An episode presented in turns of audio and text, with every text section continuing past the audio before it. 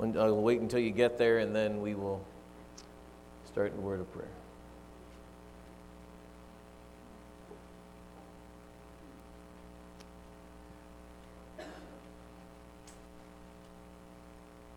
And by the way, just a side note, I'd encourage you, even though we uh, deal this, we uh, have the setup for the kids, may this also be in our own hearts and our minds to prepare ourselves because Easter is going to be here before we know it. And uh, then may we not miss what God is teaching us that here. Um, the whole book of John, there's several ma- massive passages of scripture on the last week leading up to the crucifixion. So may you in your own spiritual journey that you're walking alongside with God, also making sure you're reading and understanding why the Easter is so important. So let me pray. Dear Heavenly Father, help us now as we walk through this passage. As we look at other passages as well, dear Heavenly Father, help us to get a clear understanding of your rule in this world. I thank you for the things you have taught us already. And even as we, even to my right here, we see the impact of sin in this world. Help us to truly grasp our great need of a Savior and your beautiful redemptive plan offered so freely. In your Son's name we pray. Amen. As I was thinking about this sermon, and as I was pondering through it, there was a song that kept going around and around in my head. Uh, it's interesting, I looked up who sings this, and when I read it, I was like, that can't be right.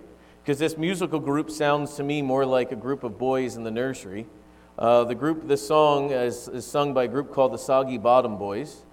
And um, the song goes like this a man of constant sorrows, I've seen trouble all my days. I've been farewell to old Kentucky, the place where I was born and raised. For six long years I've been in trouble. No pleasure on earth I find. For in this world I'm bound to ramble. I have no friends to help me now. And the song goes on and on and on, just talking about this man of constant sorrow. It was interesting because last week we looked at God's rule in this world. We looked at He was the creator, the sustainer of all things. And as He, the creator and sustainer of all things, we learn then God rules over even evil. And we learn that God's rule over evil is to bring all things to His glorious end. Also, last week we looked at evil cannot overthrow God's plan. The reason why evil can never overthrow God's plan is because evil is not a thing. Actually, evil is a lack of goodness. But we also learn, too, that evil exists because we live in a sinful world. Today we're going to learn that suffering exists because we live in a sinful world. So if you want to put it together, evil and suffering exists because we live in a sinful world. But just like last week we saw God ruling over evil, we're going to see this week God is going to not only just rule over suffering, but my prayer is that by the time we get done that you're going to see that God actually has a purpose for suffering in our lives. So as again we're part 2 on evil and suffering, um, just like last week, we talked about the two different ditches that we don't want to fall into. There are two different ditches, even too, with the idea of suffering. And ditch number one, we'll just make it the left side here. The ditch we do not want to fall into is that suffering is evil and only bad and sinners suffer. So, ditch over here would say that suffering is evil and only those people that are really bad and those people that are really sinners, they suffer. That the only reason that you're suffering is because somehow you didn't obey God, and if you were more obedient, you would not have any suffering. Um, this is a mindset that if we're not careful, we can all sort slowly adapt. It was the same thing too, and I, I adapted this in my own life. This concept of bad things happen to bad people and good things happen to good people. Right? This is the this is the ditch over here that falls into that is because even before, so I went to a Christian school and I was on a soccer team, and our, our thoughts were that if we all had our devotions that morning before the soccer game, God's favor would shine on us, and we had to win, right? Because only bad things happen to bad people. So if we were good that day, what would happen to us? Good things. And that actually, we might say, well, wait a minute, what, what does that sound like? And I would go, you know what that sounds like? Literally, it's the lie of health, wealth, and prosperity gospel that tells you that only good things happen to good people, and if you're suffering anyway, it must be a result of because you're just a bad person. It's interesting, this is one of the lies that Job's friends told him as well. So that's the ditch we do not want to fall into. Because the moment that suffering comes into your life, we don't just want to run to, if only I was more obedient, God would be shining his grace upon. The ditch on the other side over here is where that now suffering, because we live in a world where suffering, I'm literally defined by that. And so, whatever suffering that comes into my life not only defines me, but it actually becomes my identity. And before you know it, when I introduce myself to people, I introduce you as I am whatever my name is, and here's all my suffering, as if it's a badge of honor to wear. And then, if you don't see other people suffering as much as you're suffering, something must be wrong with them, or you want to live in a constant state of suffering because somehow your identity is wrapped up in that. And where this would play out, I'll just give you your own personal example in my own lives. I have the Yorgey family is notorious for diabetes, but we do not come into a room and say, "Hi, my name is Tim Yorgey. We have a long history of people struggling with diabetes." Because you would go, "But that's not that doesn't define me." What defines me is that I am a child of the King of Kings and Lord of Lords. Not by any type of weird amount of suffering you have. I mean, it's like almost a little bit, let's be honest, get over yourself because your suffering is actually used by God for His glory, not to make a name of yourself. Because in the end of it, your suffering, when you share the story of your life, your suffering is not one pointing back to you, it's pointing to what God is doing in your life through this. Because we are not identified by our suffering, we're identified by who we are in Christ. But it can be a burden to, we can fall into that ditch so quickly. And we can also fall in the ditch too that the only reason I have these sorrows in my life is because I must have sinned and good things happen to good people and bad things happen to bad people, so I must be bad. And so we're going to try to walk this line without falling into either ditch along the way. So, again, I want to state at the very beginning God is the ruler, sustainer, and creator of this world. That is clear from Genesis 1 all the way through Scripture. And we start there. We do not start with suffering and then try to prove God's existence. We start with what the Bible starts with that God is the ruler, sustainer, and creator of this world. Here's what the Bible is also going to teach by the time we're done. I believe, I hope you believe this that God rules over suffering and is using it for our good and His glory. That God rules over it and is actually doing something in the middle of suffering. I ask you to turn to Romans chapter 5, and we'll be reading verses 1 through 5. And looking at this passage and then two other passages on the topic of suffering. And again, I want to make sure we pause. We've been going through the book of Genesis, and as we've been going through the book of Genesis, you're going to find out that people are suffering and that there's evil in the world. That's why we're pausing and stopping about how do we handle these things. I mean, because we're going to run into this real quick next week. We're going to be talking about in genealogies. And one thing that genealogies teaches us that this guy lived and that this guy died. And then another guy lived and another guy died. And they all went through suffering and death. That's what that's the wonderful part about genealogies. It's a real real thriller, all right? Because guess what's going to happen to you? You will be taxed, all right? And what's the other thing that's going to happen to you? All right? You will die of those taxes as well. But those things are in front of us. So let's look here, Romans chapter 5 verses 1 through 5. Therefore, since we have been justified by faith, we have peace with God through our Lord Jesus Christ. Through him, we have also obtained access by faith into this grace in which we stand. And we rejoice in hope of the glory of God.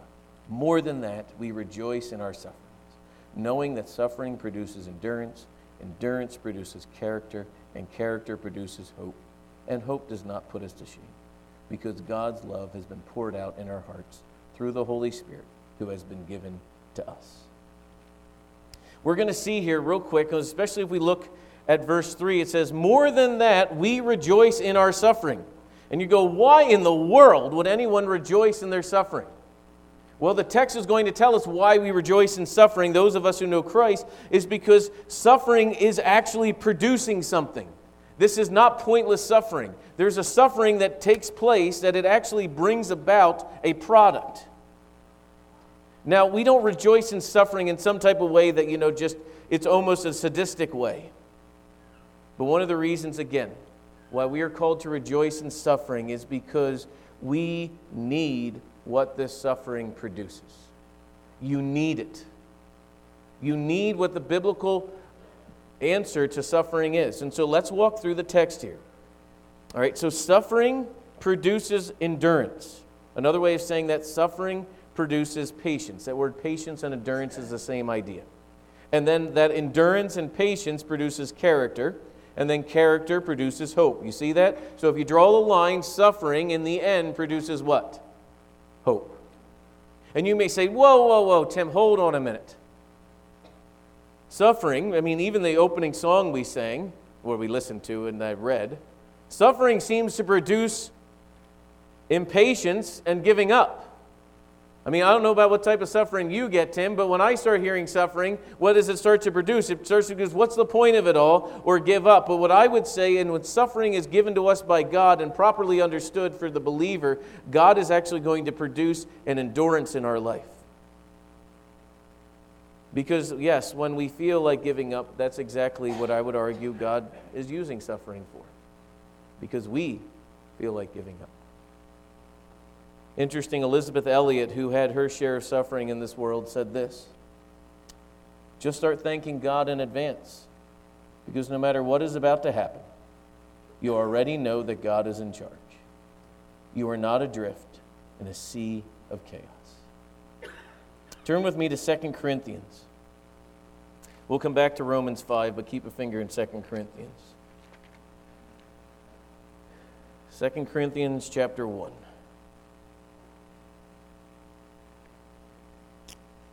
I think Paul here, as he's speaking, gives us an example about how suffering produces patience and endurance and character. Verse 8, 2 Corinthians 1 8. For we do not want you to be ignorant, brothers, of the afflictions we experience in Asia.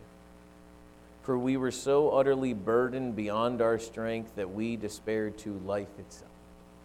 You're going to go, wait a minute, the Apostle Paul had some suffering. What did he sound like he's about ready to do? Give up. Right? He's like, we got to the point where we were going, there is no point in living. We despaired down to life itself. Indeed, we felt that we had received the sentence of death. Again. But notice this. But that was to make us rely not on ourselves, but God who raises. Even if you think you're going to die, there's one who's even powerful than death God Himself. So, all of this suffering that was taking place was producing this type of endurance and character that says, yeah, you can't do this anymore. You're right, you can't. And that's exactly where God wants you because then you stop relying on self and you rely on God. It's interesting because suffering shakes the heart. It literally brings you to the end of yourself. It brings, and when in that shaking of the heart, it brings how self reliant we truly, really are and how much we trust in self. That's one of the ideas that has been from the garden all the way through pride that we trust our own understanding other than God. That's what Adam and Eve listened to in the garden. We've got this, God. We don't need you. And God brings in suffering to show them, yes, you desperately need me. This is why, as suffering shakes the heart and brings to the surface self reliance, that's how the Spirit of God comes and deals as a, woo, as a salve into our lives, producing that hope. Because as our self reliance is shaken, as we, as we are shaken to the core, because in suffering, the reason why the suffering is happening is because you can't fix it. And the suffering comes in because if you could fix it, the suffering would stop. But the suffering comes in into our lives to show us our absolute necessary dependence on God and God alone because as the suffering comes in, it produces endurance, which produces character, which produces hope. And we say, hope in what? Well, the answer is this hope in God. Suffering brings us to the end of ourselves and exposes where our hope is found. Suffering brings us to the end of ourselves and exposes where our hope is found. There's only two places where your hope can rest either in self or God. And when it is in self, you're really good at playing that game of self reliance. And guess what you're going to find? The more you rely on self, the more you will see how weak your hand really is.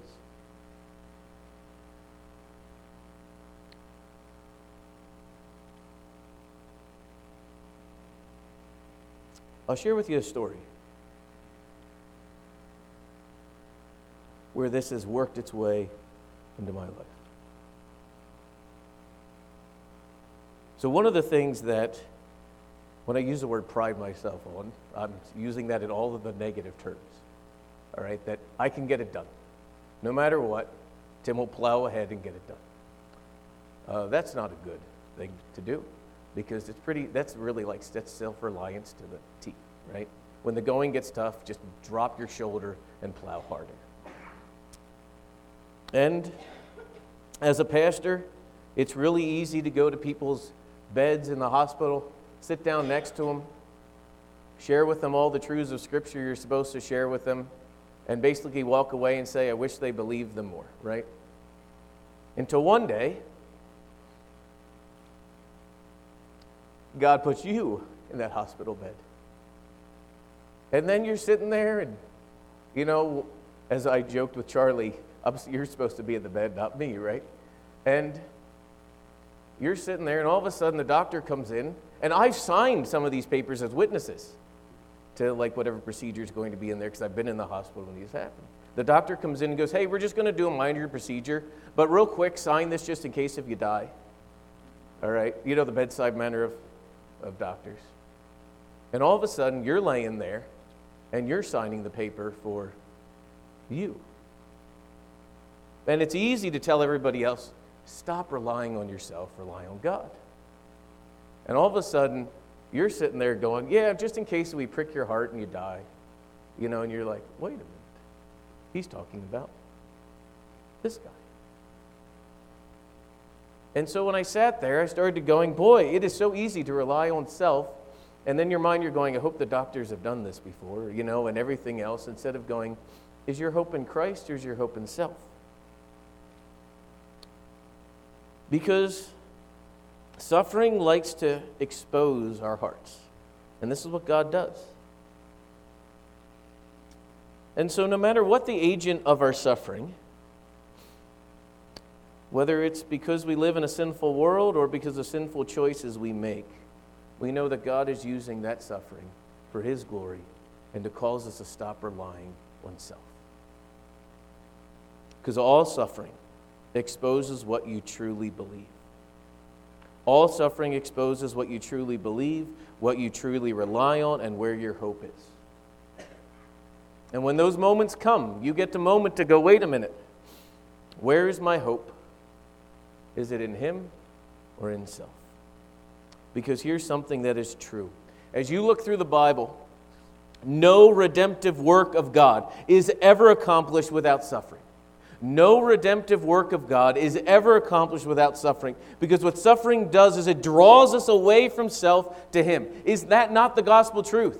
The gospel says you are a sinner. You cannot rely on yourself. You must rely on Him and Him alone. And so we suffer and wrestle through it, where He brings us to the end of ourselves, where what does the gospel call out that a sinner calls? Help, I cannot do this on my own. And through this world of suffering is what God uses to strip us of self and to draw us to Him and Him alone. That is why, at the end of the day, Paul can write, More than that, we rejoice in our suffering because we know that our suffering is not pointless. It is working out what we need most as our hope in Christ and Christ alone. Now, another point of suffering. Go to Second Corinthians again. We're going to be here for a while. Second Corinthians chapter 4. Point number two is suffering is going to produce a proper view of life. In 2 Corinthians 4 16 through 17, we're going to see that suffering produces a proper view of life because I'm going to say that suffering, it, what it does is it gives us clarity. So let me read the text and then we'll break down what it says. 2 Corinthians 4 16 and 17. So we do not lose heart which means what are you going to struggle with? You're going to want to do what? Lose heart, right? So Paul's saying, don't lose heart, guys. Though our outward nature is wasting away, our inward nature is being renewed day by day. For these slight momentary affliction is preparing for us an eternal weight of glory beyond all comparison. So we look not to the things that are seen, but to the things that are unseen. For the things that are seen are transient, but the things that are unseen are eternal. So again, let's just walk through the test. Don't lose heart. Because if you look at your outward nature, what are you going to find? All of you this morning, when you looked at yourself in the mirror, if you did, you're going to find that you're, you are wasting away because we live in a sinful world, all right? You did not look the same you looked yesterday, and you're not going to look and so forth, all right? You are wasting away because we live in a sinful world filled with suffering and evil. But interesting, he says, even though our outward nature is wasting away, our inward nature is becoming more like Christ. The outward is going to be filled with disease.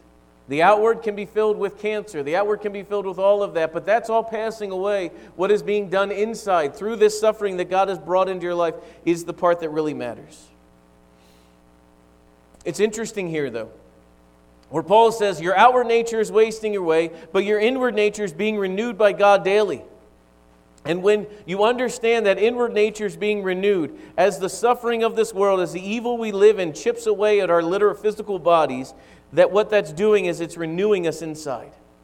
So we can say, like Paul says in verse 17, for these light momentary afflictions.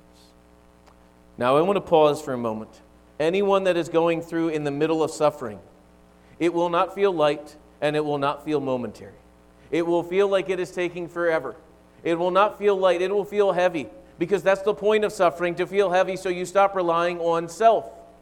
If you could say, "Hey, I got this suffering. I don't need it. I don't need you, God." Then that's not the point of suffering. The point of suffering is to bring you to the end of yourself, looking to God and God alone. So you're able to see in eternity the perspective of all of these things. Because when we start seeing things in eternity, we start to see things the way God has literally set them up to be. These are light, momentary things that we're living through.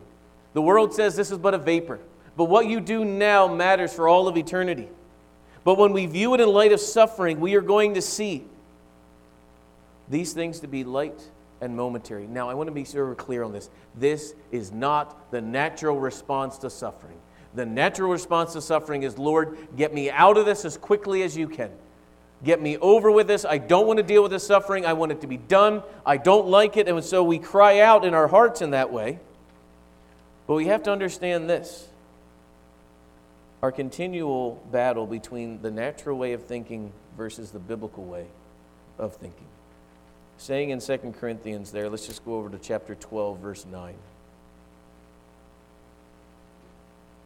Because when we see the afflictions in our lives, we're going to say, Lord, get rid of them. I want them gone. These don't seem like light, momentary things. We are suffering here.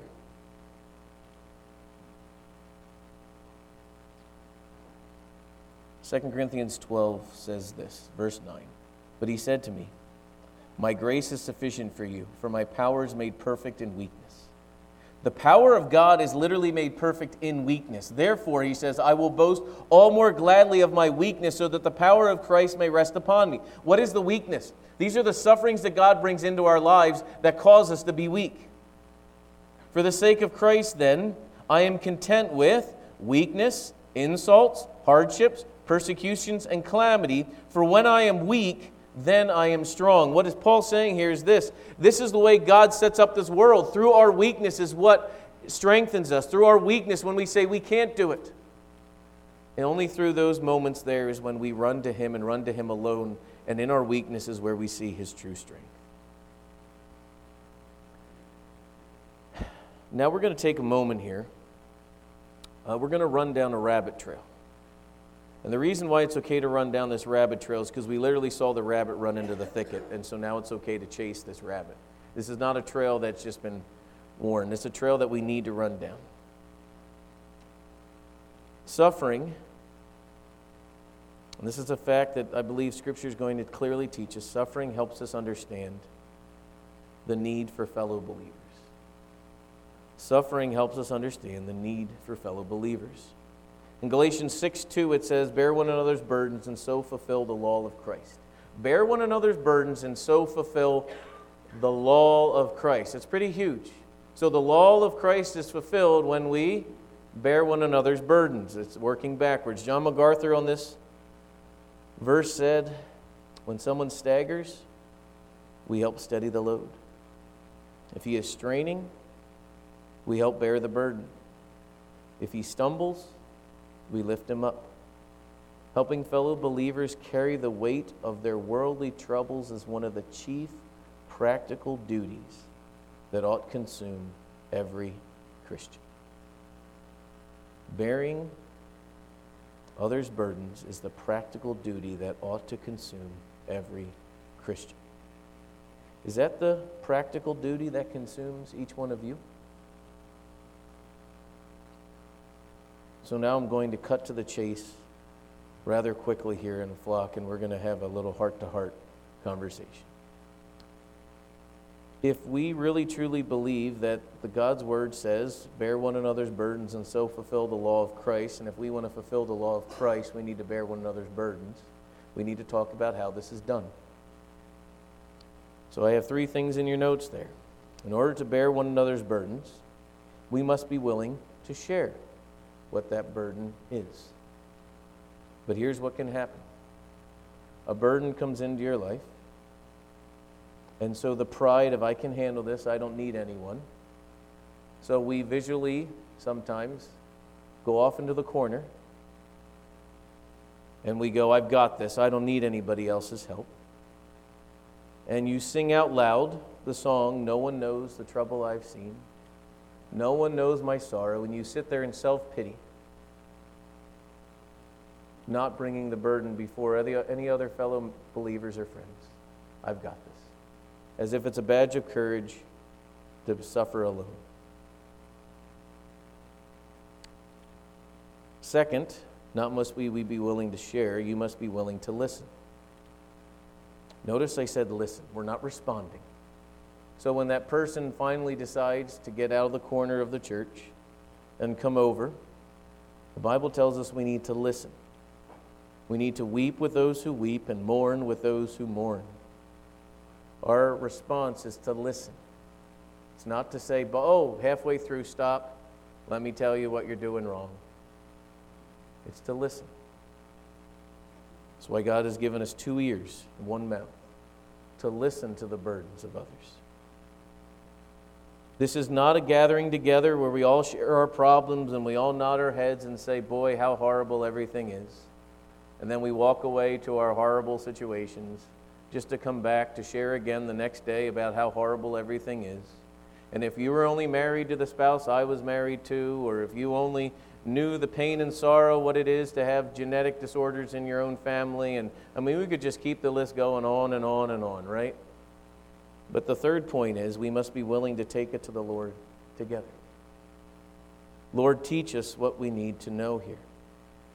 So we share, we listen, and then we take it to the Lord together.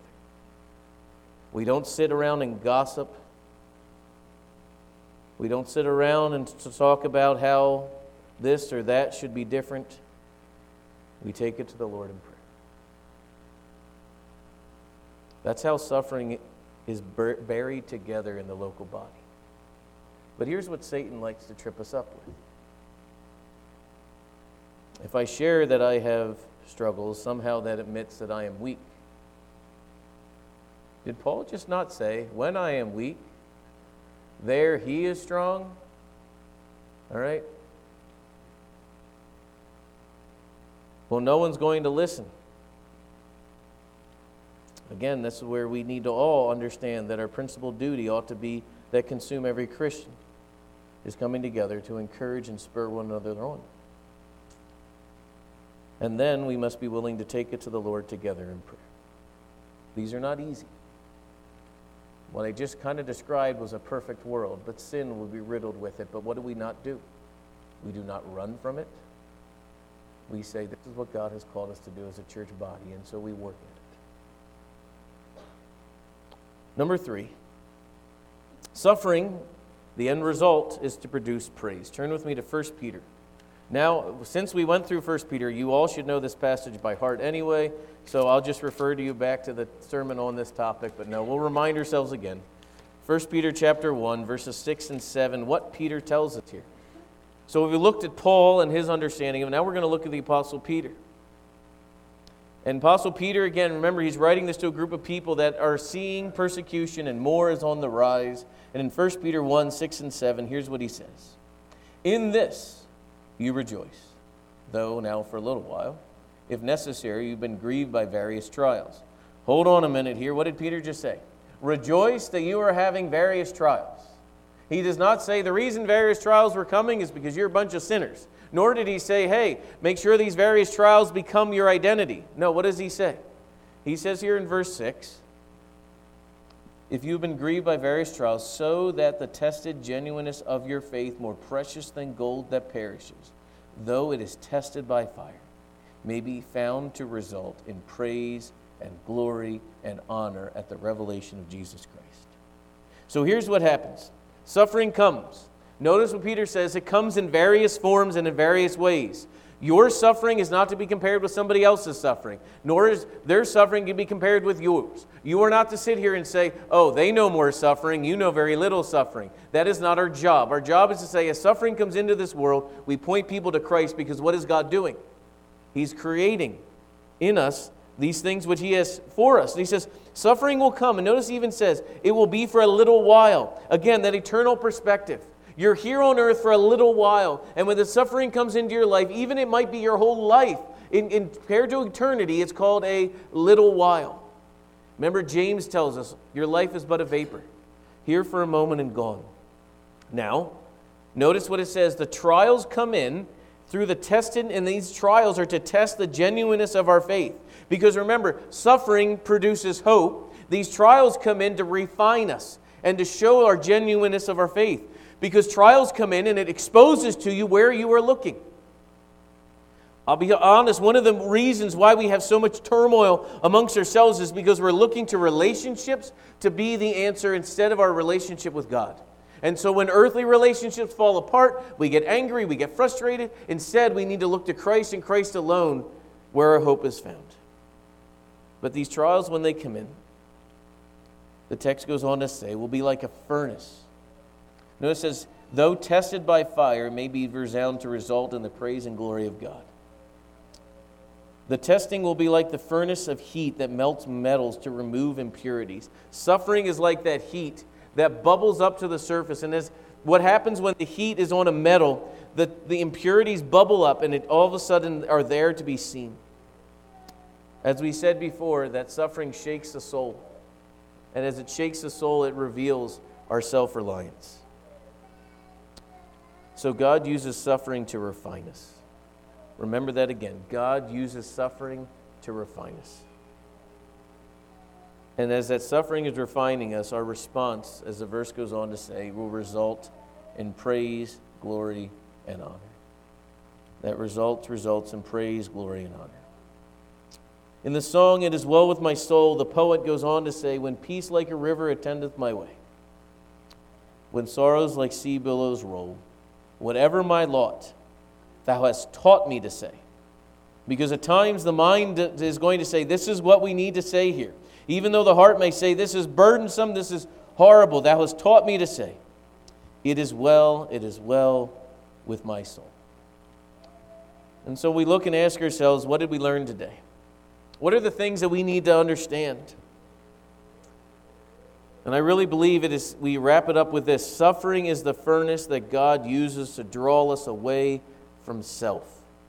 Suffering is the furnace that God uses to draw us away from self and utter reliance on Him and Him alone. It's a removing ourselves away from our reliance on self towards a reliance on Him. It is a throwing yourself at Him and says, I can't do this.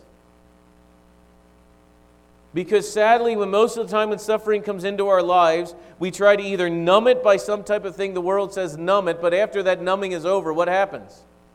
The suffering is still there. We either try to numb it with drugs, we try to drink it away, but at the end of the day, it's still there. And all you feel is sick. Because our bodies are not meant to drown it away. Our, our bodies are meant because we are created in the image of God is to run to Him and Him alone to find that peace. Suffering is literally what drives us to Christ and Christ alone. A guy named Frederick W.H. Meyer said this Yea, through life, death, through sorrow, and through sin, he shall suffice. Speaking of God. For he has suffered.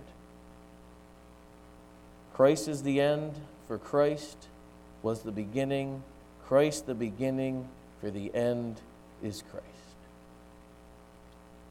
All of the things that God placed into our lives with suffering, is to cause us to rely on Him and Him alone. Christ, when He came down to earth, suffered, and He bled and died. He was literally a man of sorrows, acquainted with grief. And as followers of God, that is what God is going to use to continue to strip us away from self reliance on Him and Him alone. It's interesting, we're going to end with a song by faith, is how we are to live.